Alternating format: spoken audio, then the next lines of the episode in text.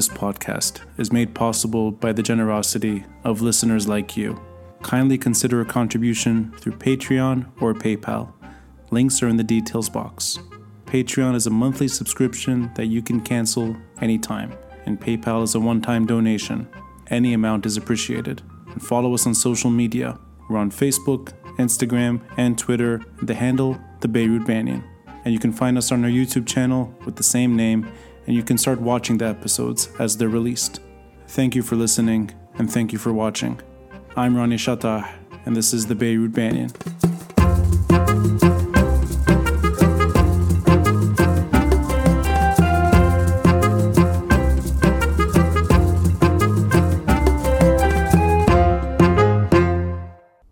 everyone should know for this episode, we've tried, uh, I think, six different attempts. This is the seventh yeah. one.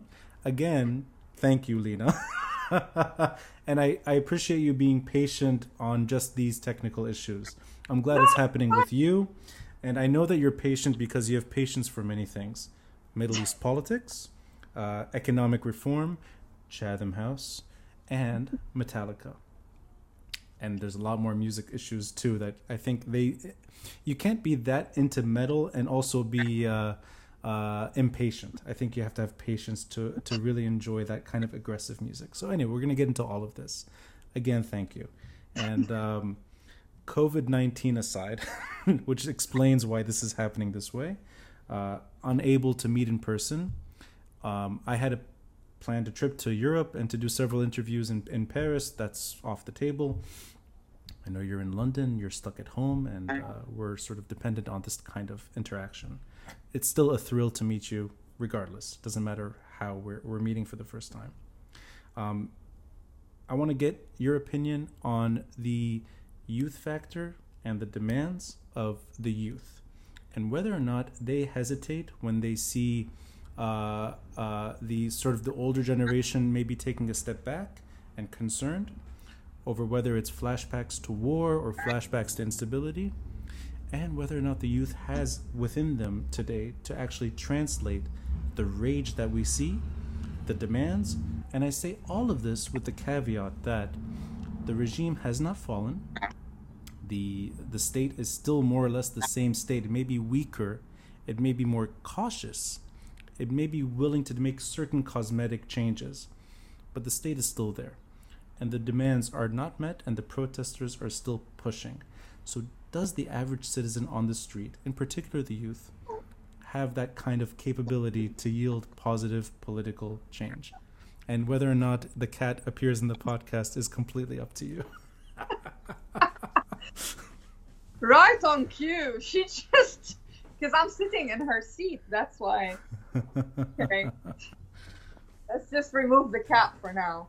So, when it comes to Lebanese youth, um, I'm very impressed, and this is what gives me hope about the future because they are not going to put up with the things that the older generation has put up with. Mm. Their demands come from awareness about the world. Uh, their sense of reference or terms of reference are not just about Lebanon, they are about global governance.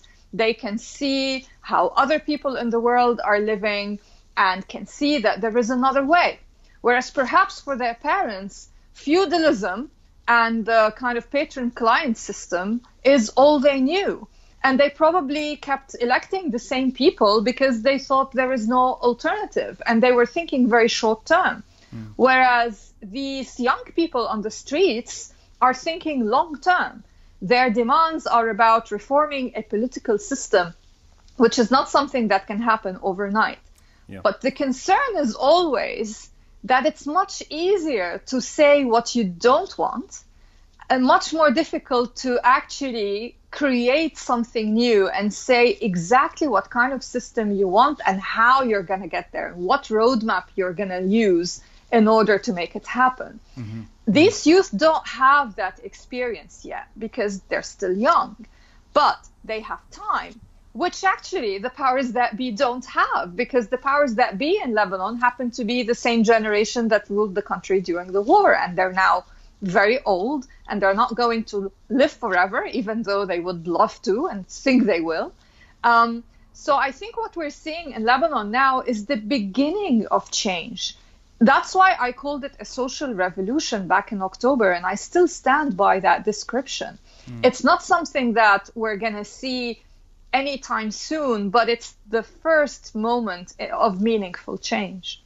And this is the first moment in my lifetime that I've seen the momentum persist. And I look back to the You Stink movement, even though it did drag on, it did sort of take a life of its own, but then almost overnight, things kind of just, people went home. And it was mm-hmm. geographically limited to Beirut. The March 2005 protests came and went, and the Syrian army did leave, but of course, that kind of radical change never took hold. But today, seven months into an ongoing protest, it is quite remarkable that despite coronavirus, despite economic pain and everything we both know about, that the demands are not met and the protesters are not giving up. And I think the youth are playing the major role here. And I just watch these protests from afar now. I was there for the first three months of the protests. I've been watching them for the last three months, and it's the same images. It's the youth. And this horrible incident in Tripoli, I mean, this is a youth led moment the youth are upset. Of course, the older generations are taking part too, but it's the youth kind of feeling a particular immediate pain. And I like that you you you kind of you're comparing this to a global issue. That this is Lebanon looking at the world and expecting more from its state, not less.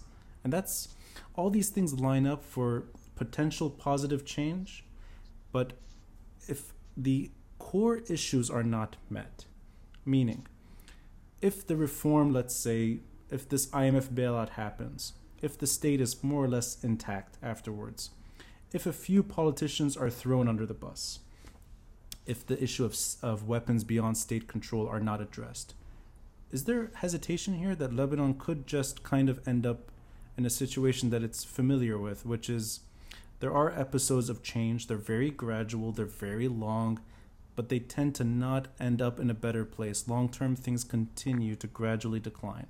And I don't want to say this as being pessimistic or, or blaming the protesters on anything, but just the fact that it's still hard to imagine the state really properly addressing its issues, and it's still hard to imagine the protesters able to achieve permanent political change. Well, political transformation is not linear. It's not a process that is an upward uh, trajectory that doesn't uh, stop and eventually reaches this uh, panacea. Mm. sadly, it doesn't work that way. Democratic transformations have ebbs and flows, there's regression along the way, sacrifices, sometimes conflicts. Mm. Um, I'm hoping no more conflicts in Lebanon, but certainly we've seen waves of regression happen, and we will probably see more. But that doesn't mean that we give up, and it doesn't mean that the process has stopped or that this is it. Um, the onus is really on the people because the powers that be are benefiting from the status quo. Why would they change it? They were militiamen who became politicians and acquired huge wealth as a result, so that hmm. now the political elites and the economic elites in Lebanon are the same. So there's no incentive for them to change the system. If anything, as demonstrated by the 2015 protests, we saw different politicians that had until that moment been arguing with one another, political rivals, once faced with the street demanding a change in the status quo, these politicians suddenly got together and teamed up against the people. Yeah. So even if you have competing elites in the system, they still benefit from the system and they will team up against the people if they think that um, the status quo is going to be shaken. So reform from the top is not something I'm counting on in Lebanon. Maybe that, in the short term, mm, but not mm. the long term. Okay, so in that in that sense, the IMF bailout the the discussion of an IMF bailout, or at least the what seems to be the first step in that direction. Is there any risk there that this could in, unintent, unintentionally turn the regime into something that is even worse than what we see now? It could be scoring points and kind of internal feuding. There was an article that was released earlier today. I, I believe it was Jeff Feltman. It was a Brookings piece about the sort of the the risk of having this turn into something that's worse for the protester. And I, I mean, Financial Times also released a recent piece along those lines saying that this could turn into score settling as opposed to proper reform. And I, I only worry in that sense that the state could be given a lifeline, whether that's intended or not. It kind of preserves, it shields the regime from addressing protester concerns. Well, first of all, I don't see the state and the regime as being the same. Not mm. in Lebanon, not mm. anywhere. When we say state, we're talking about a system of power that embraces competition and contestation, and that is a healthy thing. Within the state, there are institutions. Some are public institutions like uh, ministries, etc., and some are civil institutions. So, preserving the state, I'm all for that. But right, right. preserving the regime that captures the state is a whole other issue. Mm. And what we are risking in Lebanon is this because until now, most, I will say, uh, foreign aid coming to Lebanon gets channeled through different entities controlled by the powers that be in the country, whether formally or informally. So, so for example, by, controlled by the regime as opposed to the state here, and that yeah, that, absolutely. Yeah. So you find, uh, for example, different ministries that are under the control of different uh, political parties and they, for example, when it comes to procurement, might have contracts with certain companies or NGOs that happen to just be owned by exactly the same people who are in control of these ministries, um, or money just gets stolen and is pocketed and never reaches its intended audience, uh, which is the Lebanese uh, population or the refugee population in Lebanon. So this has been the dynamic, and of course, there's a risk of this continuing with the IMF uh, aid just on a larger grant and people trying to position themselves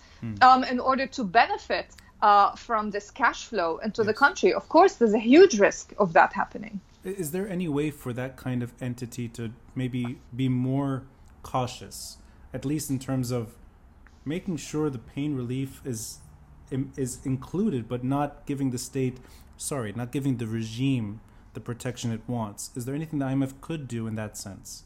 To maybe limit, yeah, limit regime protection? I mean, one healthy thing that we've seen since October is the rise of independent economic voices mm-hmm, mm-hmm. Uh, coming up with concrete plans for what might rescue Lebanon's economy in this way or that way, and also citizens getting together calling for accountability. So I think engaging civil society is hugely important because you need a watchdog you need someone to hold the state um, accountable and hold the powers uh, that control the state accountable. So, um, mm-hmm. uh, you know, state institutions need to have someone um, assess their performance. Just because I say the state needs to be preserved doesn't mean the state gets a free a free ride either. You know, you have to have institutional processes and you have to have oversight by civil society one way or another. So I think there is a way. Um, it will not be perfect, of course, mm. but I think even a step in that direction would still be significant in Lebanon. You know, because so far there has been impunity all along. Absolutely, and you know, and it is clear that the current regime is not a byproduct of the protests. It's not that the protesters were looking at this setup as their goal. That's clear. But I, I've interviewed more than maybe a dozen of the signatories to several of these economic reform. The, the first one was an emergency plan, and then there was the LCPS that I think helped sort of conduct the second version. And there, An-Nahar released sort of a, its own version. And a lot of these voices shared a similar kind of reluctance that the regime is even listening, or he, or the regime doesn't even seem to be taking heed to any of these concerns. That the protesters understand what's at stake. The regime doesn't. And mm. I wonder about the IMF kind of being falling maybe being blamed at the end for having preserved something that is rotten at its core. And is there can could the protesters do something that would alleviate that issue or is there any kind of way to just make sure that the money ends up in the right place this time? Is there, is there anything that could be done? Yeah, I mean, for me, measures of accountability and transparency is are what's needed. Um, mm, you have to have an independent entity assessing the performance of the government uh, when it comes to how this IMF uh, assistance is being handled. So far, we have not had that. The. So state in come in Lebanon. the package. That's something that Yeah. should be set from. Yeah, yeah. Yeah, absolutely. The state in Lebanon uh, is always seen as this entity that is detached from the people. Um, Yeah. And this is wrong because, as I was saying, the, the, the concept of the state is about the people being part of it. But in Lebanon, unfortunately, people have become conditioned to just looking at the state um, at best with ambivalence. Um, Yeah. and, and this should change. So there were never really serious attempts at holding um, politicians and, and uh, you know, political representatives accountable before. Um, but now's now's the time, and it is possible, and uh, the IMF can integrate that in terms of the reforms it insists uh, on in the package. Well, that's good also. So in a way that that could be part of the negotiations. That if you really want this money, we need to have full oversight. And that actually might be the first time in my lifetime that I would actually have real hope that this could be a turning point. Now, in terms of protesters reaching at least state level and becoming part of the state, contributing to the state, is this simply simply an issue of politics in terms of just elections, getting in power? Is it something that's more traditional that you just need to somehow enter parliament and even if it's one or two or three voices, that's better than nothing and hoping that this kind of grows over time? Or is there something more fundamental at stake that prior to getting to that stage, more has to be done? Because I, I just I can I can see a situation where Parliament, even if it has some representation from the protesters, it's still the Parliament that I know, which in its and it's and I this goes back to what you were saying earlier that I deep down still have that reluctance. I don't see Parliament as being able to address issues, and I think that is for a number of reasons, but primarily it's just the structure that we know has not served Lebanon's interest. So I wonder if there's anything there in terms of just how to get how to actually translate these protester demands into politics the way we know politics. Yeah, you remind me of an article I wrote a few years ago saying there is no politics in the Arab world. Um, because politics, in the full sense of the word, is, is, is not how it is actually practiced um, in many yeah. places in the region, with maybe now the exception of Tunisia that's heading in the right direction. But Yes. when it comes to Lebanon, it's not so simple. It's not a case of the protesters running for election and having seats in parliament. And that's because the political system itself is rotten and needs to change. So there is no point in trying to have change from within when you're sitting in a, in a rotten basket. Um, Yeah. this is not going to achieve much. Even if we have uh, 20% of parliament as things stand with, you know, independent voices, they're going to be overwhelmed. Right. So the only way is to change the system altogether. But how to get there? I think an interim step is, um, as I said, we're witnessing the beginning, the very beginning of this. The first step is holding people accountable. If there are independent bodies that are set up as watchdogs that hold the government accountable, forces certain files to be open for scrutiny, um, uh, enforcing transparency, even to a degree, this is an important first step. Um, we're also seeing focus on um, intermediary organizations, uh, syndicates, labor unions. These in Lebanon um, are, are witnessing um, much more interest uh, in their operations and composition than ever.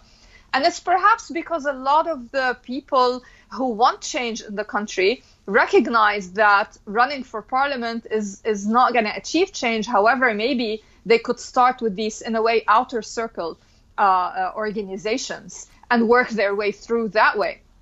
I think if you do that and you have enough pressure groups, plus time will be on our side in the long run once the uh, political dinosaurs die, um, then you can talk about uh, potential for changing the system. But this is not something that I foresee happening in the next, let's say, five years, even. It's going to take Oh. much longer than that. Oh, so this is really a long term process. So okay, Yeah, that's- so, absolutely. you know, I, I like that you're framing it this way. That all these things have to happen at once, but it's also stretched. It's not. Yeah. There's no. Uh, there's no short term gains here. This is very long term.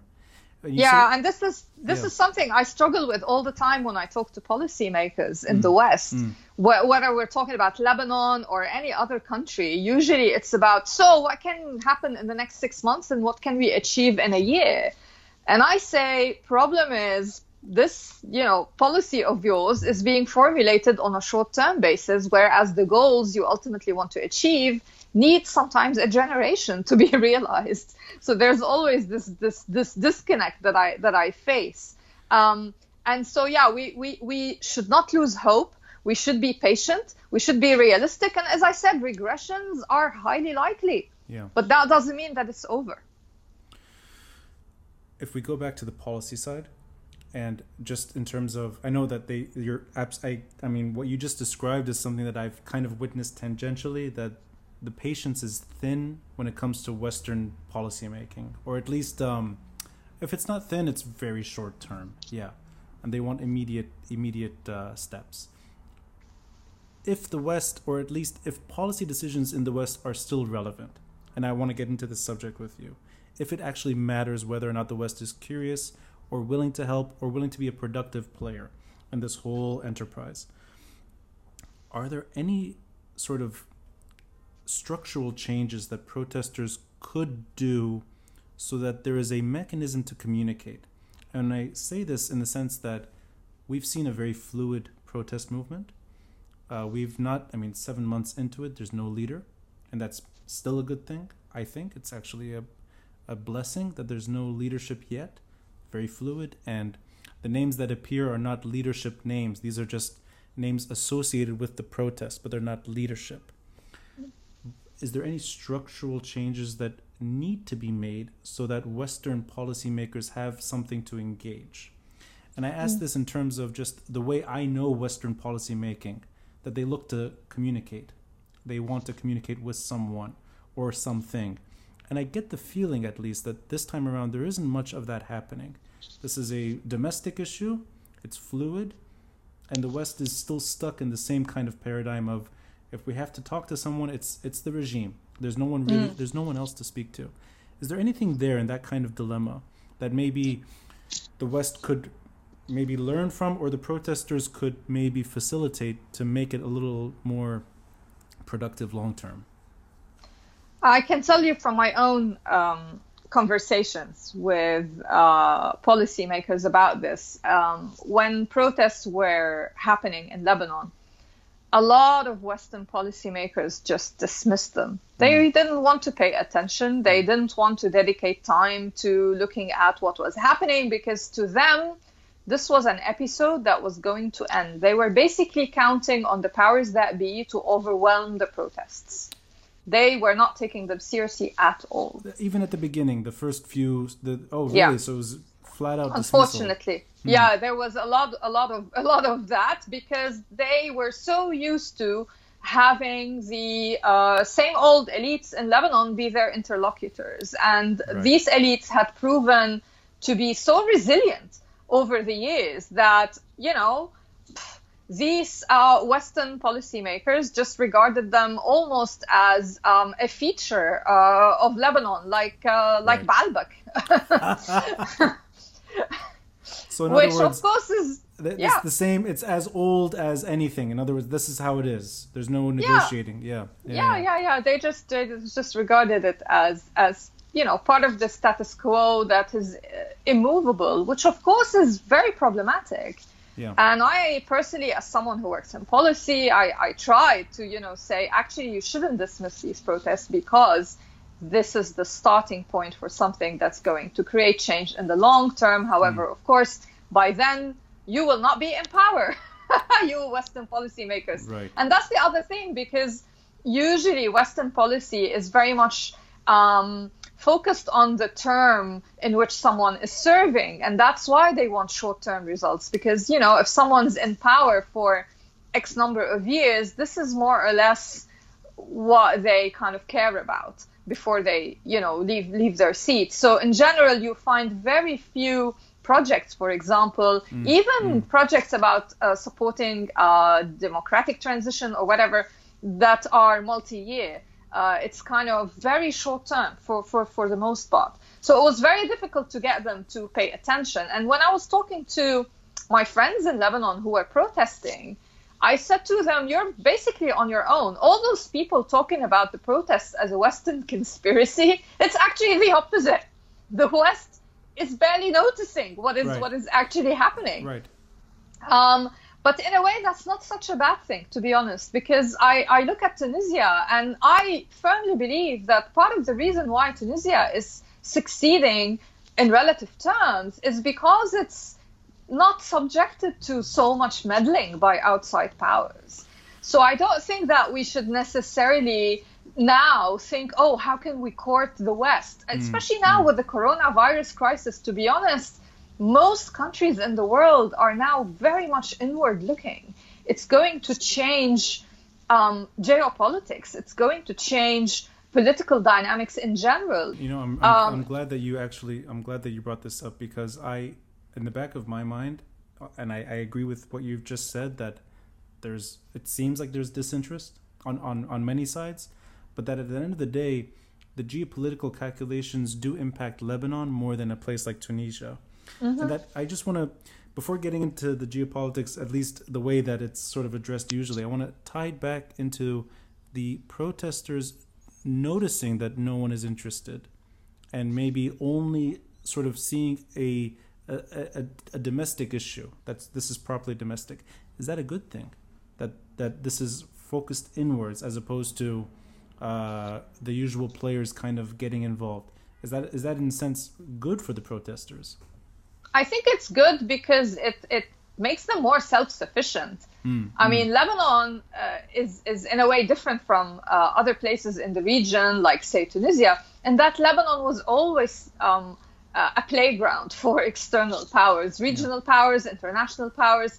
And in many cases, we saw people, in a way, perform for the eyes of the external patrons or potential external patrons. Mm, So you saw political performances aimed at attracting a foreign patron or showing that you are the domestic um, uh, tool that could be relied on by this external patron. Um, with these protests, we don't see that dynamic at play at all. Right. So I think it's a good thing. I think, you know, people are not saying if we act in this way, maybe the US will support us and that way we can overwhelm, you know, the other side. Mm. We're mm. not seeing that at all. And I and I think this is yeah, for me it's positive. But okay, so in that sense, let's say that there's only good to come out of that kind of expectation and that for the most part this this remains a domestic issue. The issue that prevents Lebanon from, in a way, being like Tunisia. That there is a there is a sub-state group in Lebanon that seems to be hell bent on preserving the status quo. It's the status quo that has worked for many Lebanese politicians, politicians that have at times opposed that group and at times worked with that group and at times indirectly working with that group. But the whole regime has sort of, like you said earlier, has kind of entrenched itself in a preserve mode, and that sub-state group has largely defended that regime, the regime that you've been describing and we've been talking about.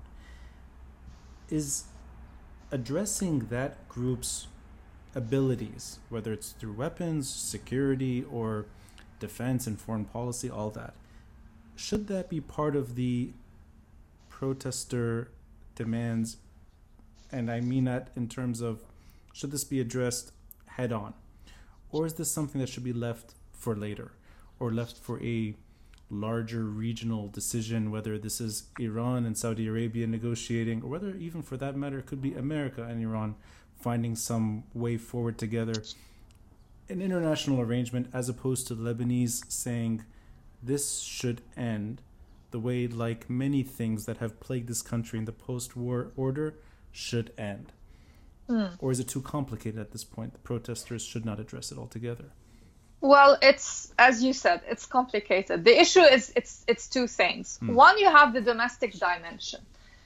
At the domestic level, you have one entity in Lebanon that is well equipped militarily, and mm. that is now the most powerful political and military actor in the country, more powerful than the army, more powerful than any other political uh, party. Mm-hmm. How can you overwhelm that if you're a protester?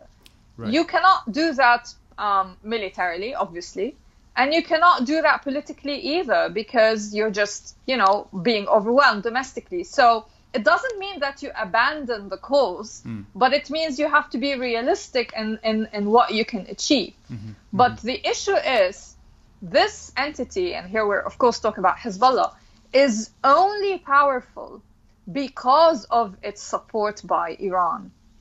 We have to, you know, I'm not saying there aren't large numbers of people domestically who support it, of course, but the power it has could only come at this high level through this high level external support from Iran. And that means that the future of Hezbollah in Lebanon is intimately tied to the future of Iran's regional influence in the Middle East, which is, of course, a sticking point for the Trump administration in particular. Now, Iran, in a way, is waiting it out mm-hmm. because they are looking to see whether Donald Trump is going to be re-elected or not if Donald Trump is re-elected, he will continue the U.S. policy of so-called maximum pressure on Iran, which aims to squeeze Iran financially, which of course has played out in Lebanon. Yes. What's happening in Lebanon is part of this, and this is why it's it's complicated. Mm-hmm, mm-hmm. Um, this is why I'm saying I wish Lebanon was like Tunisia, in which geopolitics kind of doesn't matter, but geopolitics will affect what happens um, in Lebanon. So part of the reason why um, uh, Hezbollah is uh, upset at the behavior of the banks in Lebanon, as as uh, demonstrated in its leader's uh, uh, speech when he said the banks became more American than the Americans. Uh, he said that about banks in Lebanon. Yeah. Why did he say that? It's because the banks were um, complying with uh, U.S. Uh, anti-terrorism financing and anti-money laundering uh, measures that they, uh, you know, called on Lebanese banks to abide by, yeah. and this directly hurt Hezbollah's economic transactions in Lebanon. So we're seeing that the economic maximum pressure strategy followed by the United States vis-a-vis Iran is having an impact on Lebanon, but because the United States took the decision not to attack Iran militarily, which I think is a good thing because attacking Iran militarily is just going to be a disaster for everyone. This is going to take a long time so to really yield results. So it's still, in a, in a way, it's something that the Lebanese, unfortunately, or not the Lebanese, the protesters, are not. It's that they're not able to for the right reasons, and therefore this should not necessarily be the focus of their of their attack that they should maybe leave it to the players to solve. Am I getting that right? That this is that this should remain a a, regional international goal. It's not for the Lebanese to determine. Yeah, that's why I was saying that it's a domestic issue. Um, the, the, the protests and what's happening, yeah, and yeah. whether to rely on the West or not, it's it's a domestic issue. Mm, mm-hmm, um, mm-hmm. The the protest dimension of calling for rights and kind of setting in motion uh, the process that will eventually lead to the establishment of, um, you know, good governance in Lebanon. This is a domestic issue. They sadly do not have the ability to shape geopolitics. Right. That's what I'm saying. Yeah, yeah, yeah, yeah. I, I, I sort of, I find myself at times a broken record, and I, and I always sense that at the core, at the core, that if this issue is not addressed, regardless of how it's addressed, if it's not by the protesters, eh, some international arrangement, if it's not tackled, that Lebanon seems to end up in the same place, that a sub state group, Hezbollah today, could be another group later. Other types of groups have emerged over time in Lebanese history, but it's Hezbollah today. If it's not part of the reform package, that Lebanon cannot emerge properly in the direction that you and I would want it to look and, and, and emerge. And I don't know if I'm too pessimistic in that sense that maybe it's the issue of weapons beyond state authority and whether or not that's fundamental to reform. And in my mind, I always see it as the first step that you need to have a sovereign state, and then you can reform that state. But maybe I'm getting it wrong. Maybe I, maybe it doesn't need to be done that way. That you can reform other things first, and leave that issue for later. And I always get that opinion when I speak to sort of uh, different thinkers, yours inclu- you you included. But for me, it's kind of it's essential. And if if I'm getting that wrong, what are the what is the likelihood of reform sticking if that group supported by Iran the way you described it is left out of the equation by all players? In other words the Americans do not push hard. Uh, the Saudis reach some some rapprochement with Iran and the sticking point is sort of there. No one is talking about it. Does that translate into reform taking hold in Lebanon yeah, the way you put it though is too black and white because there is no formula. There is no right and wrong in terms of how you shirt for the metal the metal yeah. head in you and I know you're wearing black too. But you're right. I should I should wear a white shirt next time. well, I mean because colorful. there you know, it's like a chicken and egg. What comes first? You know, do you do you establish sovereignty, then deal with things, or do you you know deal with this thing and then I don't think it matters, frankly, how mm-hmm. you get there. Mm-hmm. But what you're saying about this being a serious hurdle, mm-hmm.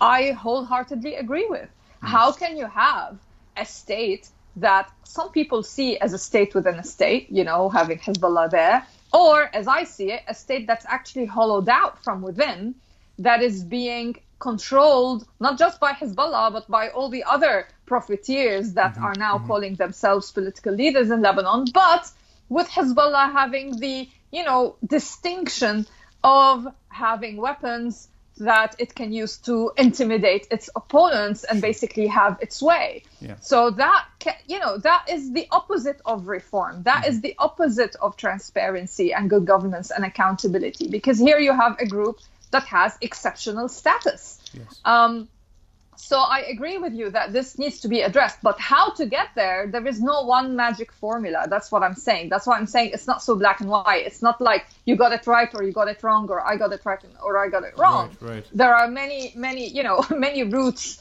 to get there. Um, what the US is pursuing right now is the long route, which is the economic route. And the basis of mm. that mm. maximum pressure strategy is that if you weaken Iran significantly, it will then have to make very tough choices about its regional involvement uh, in the Middle East because right. it will not be able to support all the groups that it's currently supporting at the same level because it's in, you know supporting groups in Iraq, uh, in Yemen, in Syria, in Lebanon, etc. And it will need to prioritize how its influence is being wielded. Does it really want to deploy so many fighters, or maybe it can resort to soft power like it used to pre 2011 in Syria, for instance? Right. So, modifying its behavior. And then when Hezbollah, um, basically through the US sanctions that are imposed on Iran and also the compliance by the Lebanese banks, etc., and perhaps IMF measures that call for more accountability, finds that its sources of funding are getting a bit tighter. I mean, right now it's nowhere near facing that, right. but long term it might.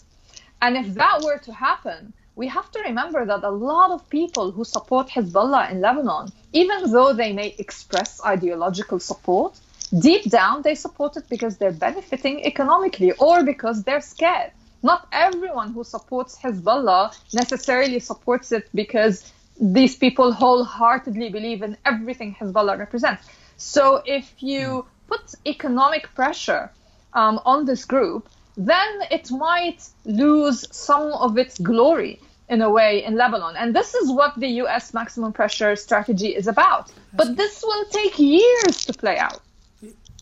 The the images we saw from Nabatieh and at times even sort of let's say more Hezbollah friendly terrain do you do you put the onus on the economic factor there that these were people that were outraged that they weren't getting the money that they were used to? Is that is that right?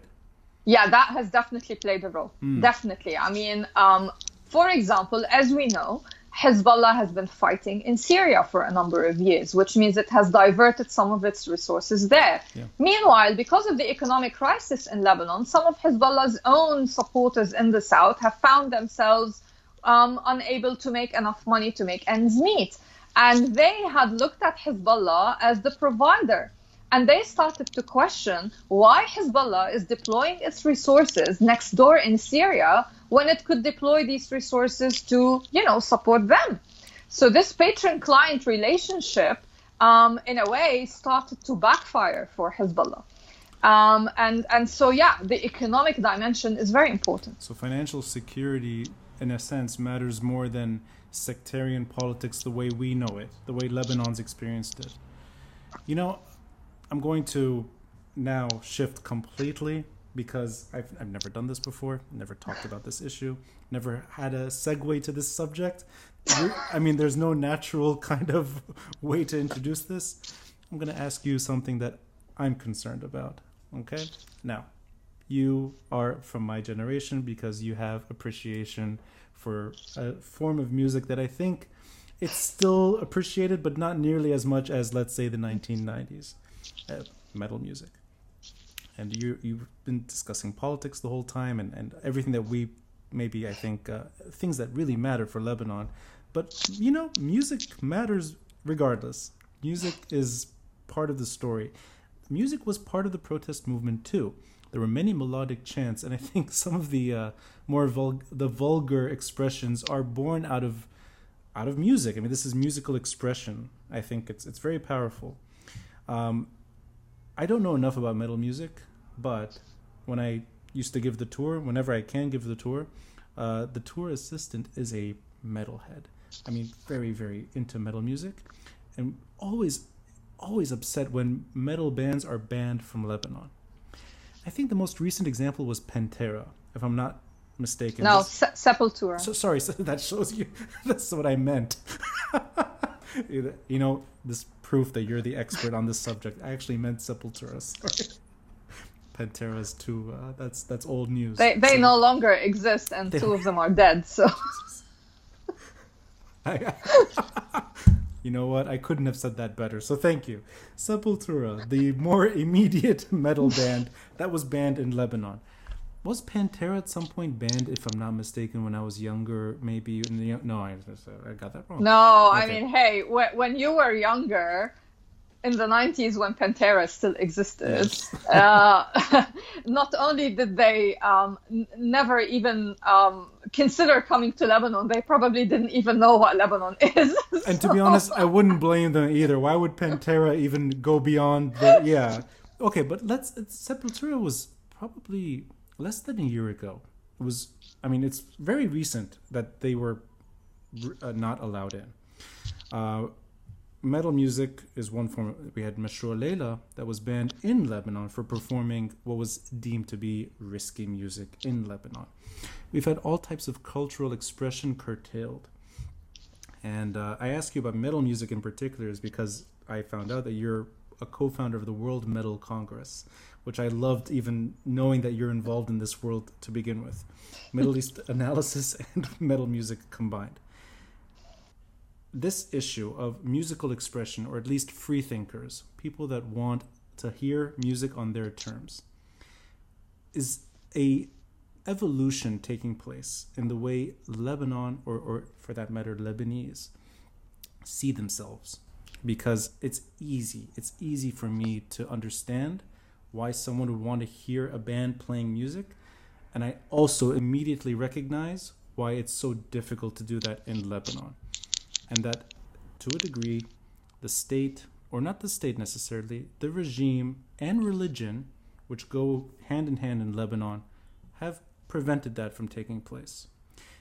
Is any of this moving in a different direction today, knowing that we've seen all types of displays of expression in the last months in Lebanon?